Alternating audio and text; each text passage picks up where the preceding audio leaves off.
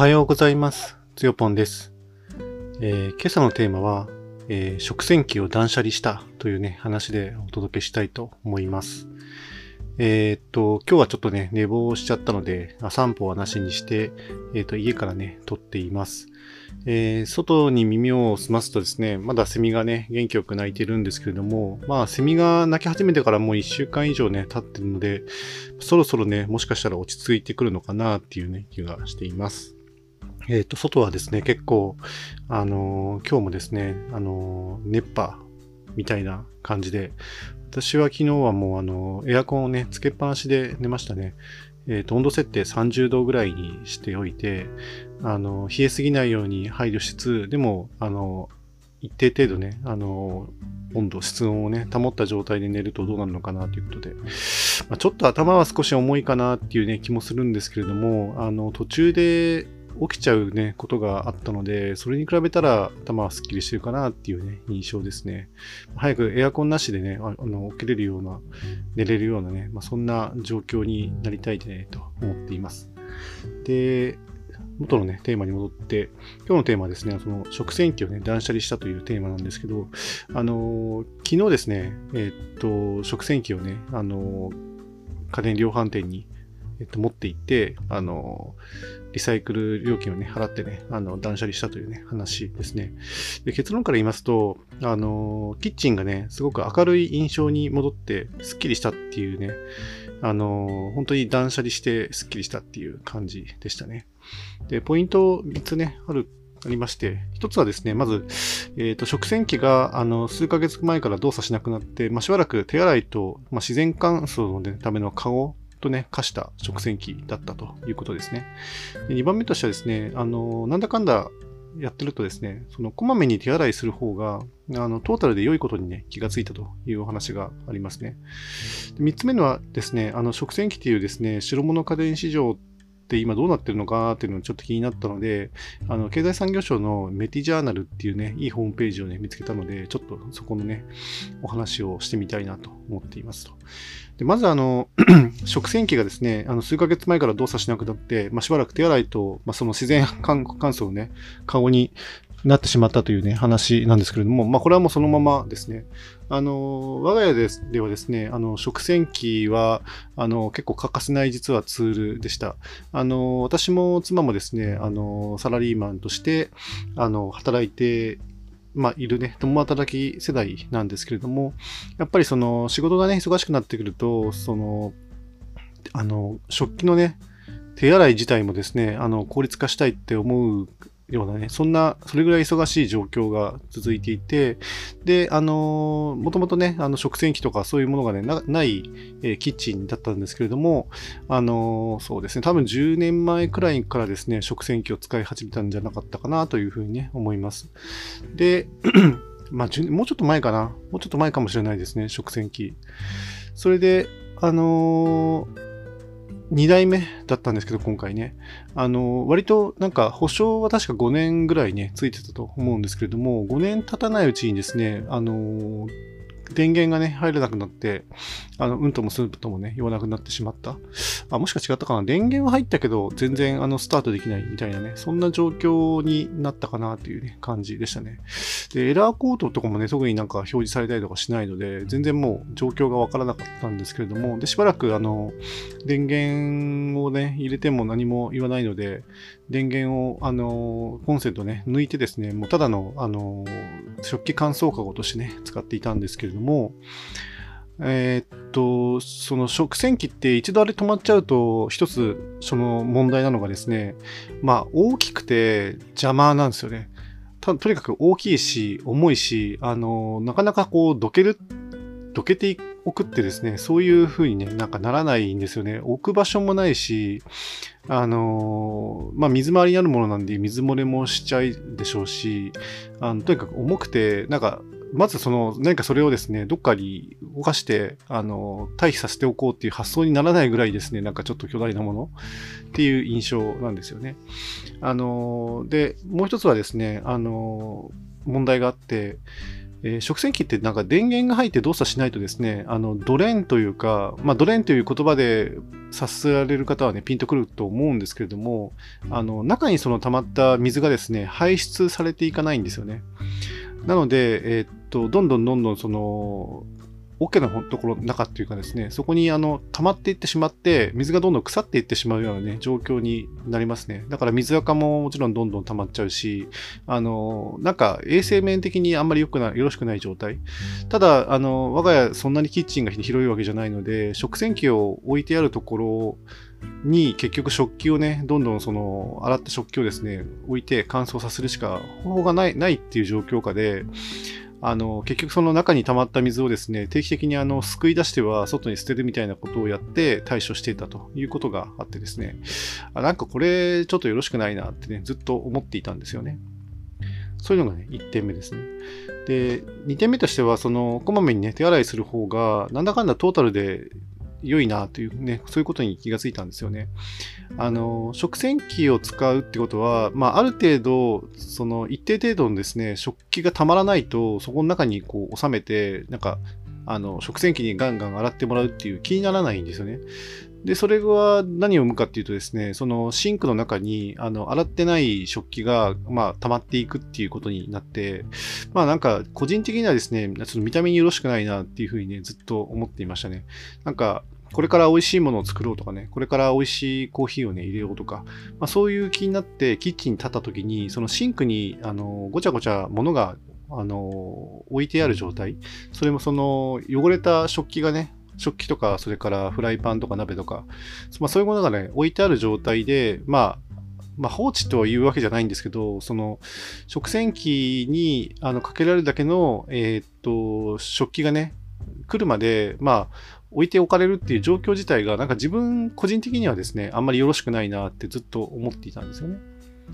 で、もっと言うと、その自分なんかは、そのアドレスのね、多拠点居住プラットフォームをね、通じて、いろんな拠点に行って、あの、当然そういうところってあまりその食洗機って置いてないところが、拠点がね、多いので、あの、手洗いで、洗って、まあ、要は自分が使った食器は全部手洗いですぐ洗って、すぐ、その、食器ドライヤーというか、あの、に、あの、自然乾燥させるっていうのが普通だったので、ま、そのなんか、あの、習慣がね、身についてしまった後だとですね、なんか食洗機いるのかなぐらいね、思うぐらい、ま、自分で洗って自分で乾燥させる方が早いし、なんかシンクも綺麗になるし、いいじゃんと。思ってたんですよね。あの、まあもちろんその、今はフリーランスでね、働いているとこいうところもあって、まあ時間的余裕が、まあサラリーマン時代に比べたらできたかなっていうね、ところもあるんですけれども、やっぱりその、こまめに、あの、少なくとも自分の使った食器は自分で、自分であの自然乾燥させるっていうのをですね、習慣化するとですね、あまりその食洗機に頼らなくてもいいなっていうね、そういう、あの、なんていうかな、思いに至ったということもありますね。あとはまあ、そうですね。まあ、これ、これちょっと余談ですけど、食洗機って必ずしも全部その、綺麗にね、すべての食器がすべて綺麗になるっていうわけではなくて、結構食洗機にもですね、苦手分野みたいなものがね、あるんですよね。例えば、めちゃくちゃ軽いものとかね。あの、例えば、その、名古屋市ってあの16分別っつって、なんか他の都道府県に比べてすごいあの分別、ゴミのね、分別、資源のね、分別みたいなものが厳しいんですよね。で、まあ、うちではよくやってるのが、その、やっぱりその、プラ、プラゴミをですね、どうやって捨てるかっていうところが一番問題で、やっぱりその、容器とか、あの、ポリ袋みたいなものをですね、一旦洗ってから乾かして、で、それでその、えっと、資源回収袋にね、入れるということをやっているので、なんだかんだそういうその軽いものを洗う必要があるんですよね。で、あの、そういうものって食洗機は結構苦手なんですよね。中でやっぱりその水流みたいなものを作って、あの、なんかまあ、シャワーをね、当てていくようなね、ことになるんですけど、重たい食器であれば、その水流ごときでは飛んでいかないんですけれども、あの、軽い素材でできてるそのプラスチックゴミみたいなもの、プラスチックゴミというか、まあ、資源ですよね。プラですよね、プラ。うん、それがですね、結構なんか、なんか、なんていうのかな、あちこち飛んじゃって、ちゃんと洗われてないこともね、あったかなという気がしますよね。あとは例えば、そうですね、あの、ご飯粒とかがそのしゃもじにくっついてる場合って、やっぱりご飯って結構グルーというか、あの、ネバネバしてるので、なかなかその落ちないんですよね。で、結局手洗いで、あの、丁寧に洗った方が、あの、きちっとね、あの、汚れが取れることがあるんだけど、食洗機だと、なんか取れたり取れなかったりすることがね、たまにあって、そういうのが結構なんかストレスになるというか、いう気がね、してましたね。はい。で、あとまあ、もうこれも余談なんですけど、あのー、食洗機を買ったね、もう一つの理由が、まあ、うちの妻がちょっと手荒れがひどいんですよね。すぐ手が荒れてしまうっていう、あの、その、日本、まあ、洗剤をね、使って食器を洗うだけで手がね、どんどん荒れてきてしまうっていうね、すごくあの、肌が弱い、えー、人間なので、えー、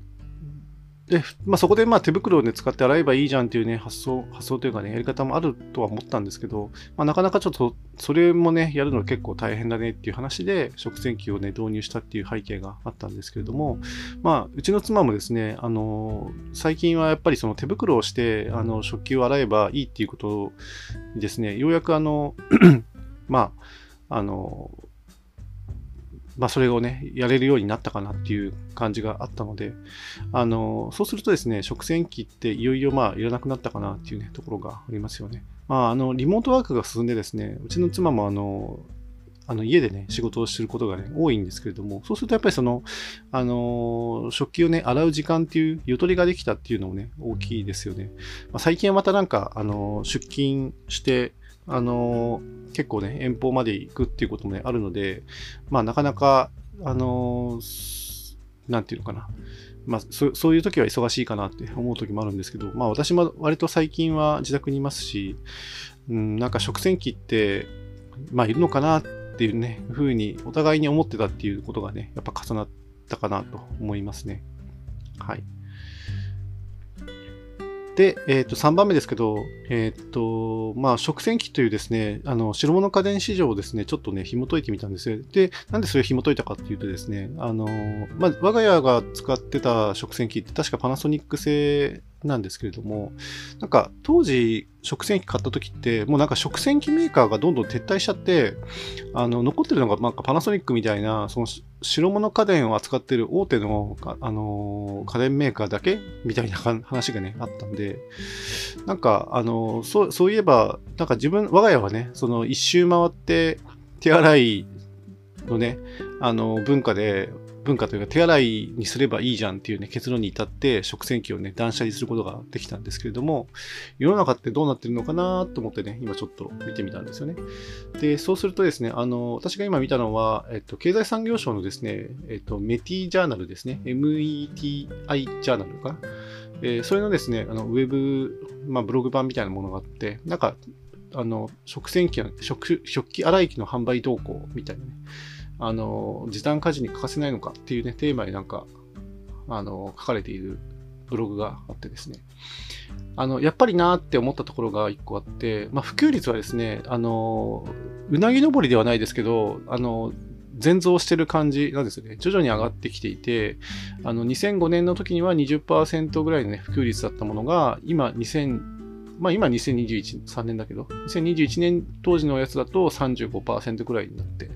いるんだけど、ちょっと伸び率はね、鈍化してるようなね、線を描いてて、これがあの、えっと、食器洗い機全般のあの、普及率なんですよね。で、それに対してですね、そのシステムキッチンの導入率っていうのはすごく上がっていて、2005年は50%をちょっと下回ってるぐらいの普及率だったんだけど、あの、2021年だと70%に迫るところまでね、来ていると。一瞬2016年に、えっと、70%を超えたらしいんだけど、ちょっとその後一回、えっと、下火になって、また上昇し始めてるみたいですね。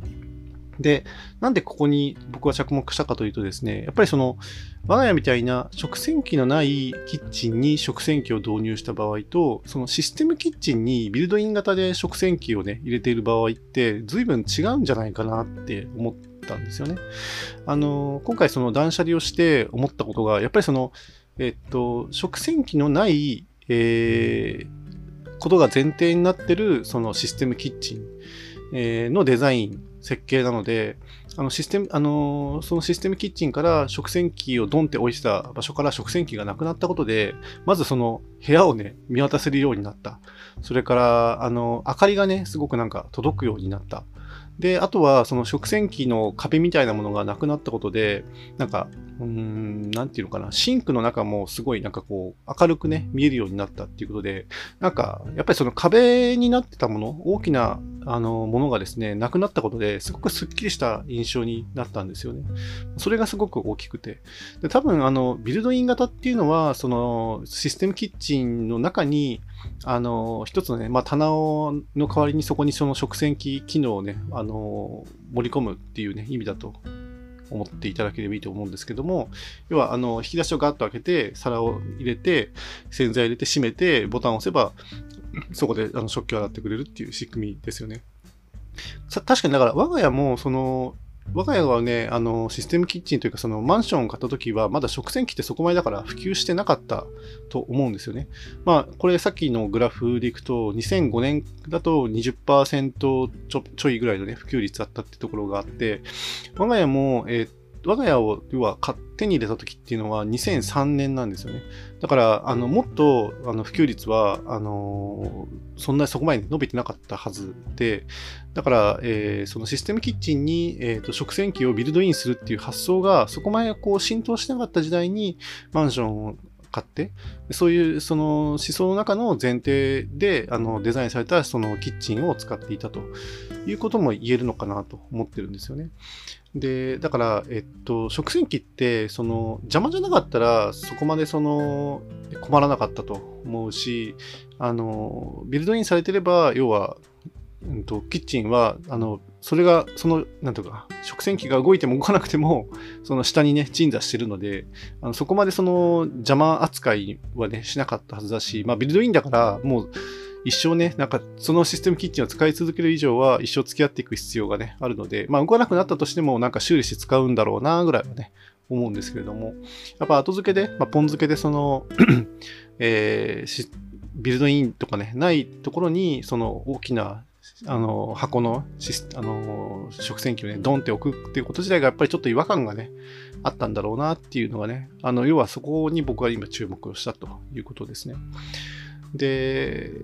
まあ、家事時間と生活スタイルの変化も追いかぜになっていて、あの全体的にはですね、その食洗機の市場っていうのは、まあ、全増してる印象ではあるらしいんですけれども、ただ、その、なんでしょうね、共働きで、その、働く時間が増えて、通勤時間も増えて、家事をする時間がないっていう、その前提だと、食洗機っていうのは欠かせないアイテムになって、まあ、なり続けるんだろうなって思うんですけれども、えっと、在宅勤務が進んで、えー、っていういう状況だとですね、果たしてそこまでその食洗機ってあの必要になるんだろうかっていうのがね、正直ありますよね。あの特にそのリモートワーク化しちゃったね、あのもう完全リモートワークであの全然会社に行く必要がなく、えっと、家からつないでオンライン会議をするみたいなね、まあ、そういうスタイルがね、浸透していくとですね、あの食器を洗う時間って絶対できるはずだし、やっぱりそのこまめに洗って、こまめに乾かす方がですね、あのやっぱ効率圧倒的にこの効率がいい感じがね、するんですよね。であの確かにまあ水はジャブジャブ使う可能性はありますよ。なんですけど、水って、その、なんていうのかな、まあもちろん、あの、節約はね、必要だとは思うんですけど、食洗機で、えー、その、使う水量をですね、あの、コントロールしなければいけないほど切迫しているかっていうと、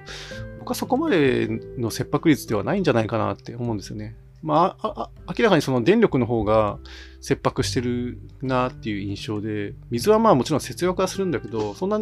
あの、大盤振る舞いしなければですね、全然大丈夫じゃないかなって思うんですよね。そうやって考えていくと、あの、食洗機って今後ちょっと伸び続けるかどうか、ちょっと怪しいところありますよね。まあもちろんリモートワーク化がね、進んだっていうね、話を前提をね、かけていくと、あの、必要なくなってくるね、あの、ご家庭も増えてくるんじゃないかなっていうのがね、まあ、これは勝手な個人的なね、見解ですけど、まあ、我が家ではですね、結局その、2人でこまめに、あの、食器を洗えば、